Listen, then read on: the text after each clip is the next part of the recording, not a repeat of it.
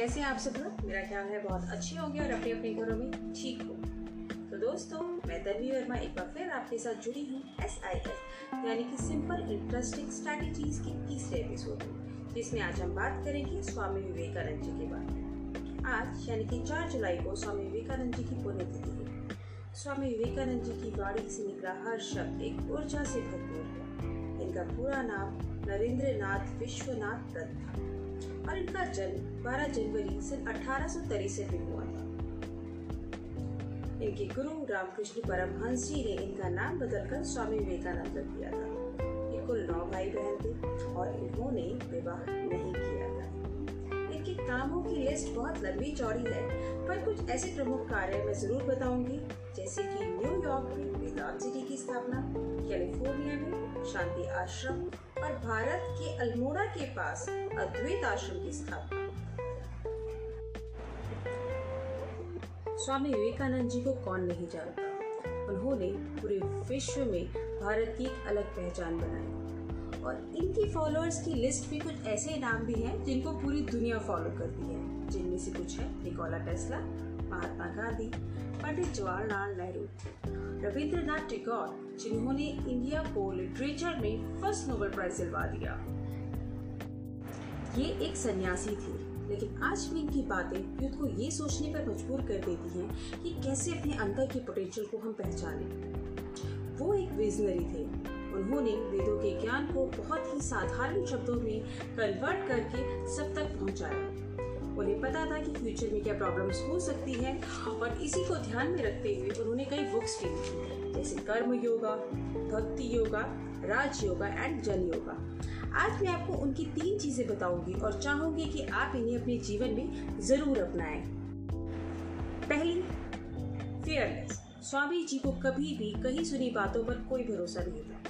वो जब तक खुद कोई चीज़ ना देखें या घटना उनके सामने घटित ना हो, वो उस पर भरोसा नहीं करते थे। बचपन में जब वो अपने दोस्तों के साथ एक बागीचे में खेलने जाते थे तो वो अक्सर पेड़ पे चढ़ जाते थे। और यह देख उनके दोस्त के दादाजी को यह भी डर लगा कि पेड़ से गिरकर कहीं बच्चों को चोट ना लग जाए। इसलिए उन्होंने उनसे कहा कि पेड़ पर भूत है। जो पेड़ पर चढ़ जाता है, वो उसकी गर्दन तोड़ देता है और ये बात सुन के उनके दोस्त डर गए। पर स्वामी विवेकानंद जी नहीं डरे। आप उनकी जगह होते तो क्या करते? प्लीज़ कमेंट करके ज़रूर बताइएगा। एक रात चुपचाप वो पेड़ पर चढ़ गए और सारी रात भूत का इंतज़ार किया और अपने दोस्तों से ये कहा कि यहाँ कोई भूत भूत नहीं है। मैंने खुद देखा है। उनका मानना यह था कि डर ही इंसान का सबसे बड़ा दुश्मन है fear is our worst enemy और जो उनको आगे बढ़ने से रोकता है, खुद को कमज़ोर समझना सबसे बड़ा पाप है। हम में से कितने सारे लोग ऐसे हैं जिनके पास इतने सारे यूनिक आइडियाज़ हैं, जो कि अपनी सोसाइटी के लिए कुछ करना चाहते हैं। पर कुछ चीज़ें, जैसे ये सोचना कि हमें ये करना चाहिए या नहीं। हम अपने कंफर्ट जोन में चले जाते हैं, ये चलेगा या नहीं। हमें नहीं करने देती है। और कंफर्ट जोन ही हमें आगे नहीं बढ़ने देता। हमें इसे तोड़ना होगा, नहीं तो ये हमें तोड़ देगा। नंबर दो बिलीव इन योरसेल्फ यानी कि खुद पर विश्वास। कितनी प्यारी सी बात है। लक्ष्य पे खड़े हो तो एक पेड़ की तरह, गिरो तो एक बीज की तरह, ताकि फिर से मिट्टी में उठकर उस लक्ष्य के लिए जंग कर सको। उन्होंने अपने गुरु से मिले ज्ञान को पूरी दुनिया में फैला दिया, और यही उनका मकसद था। यही उनका लक्ष्य था।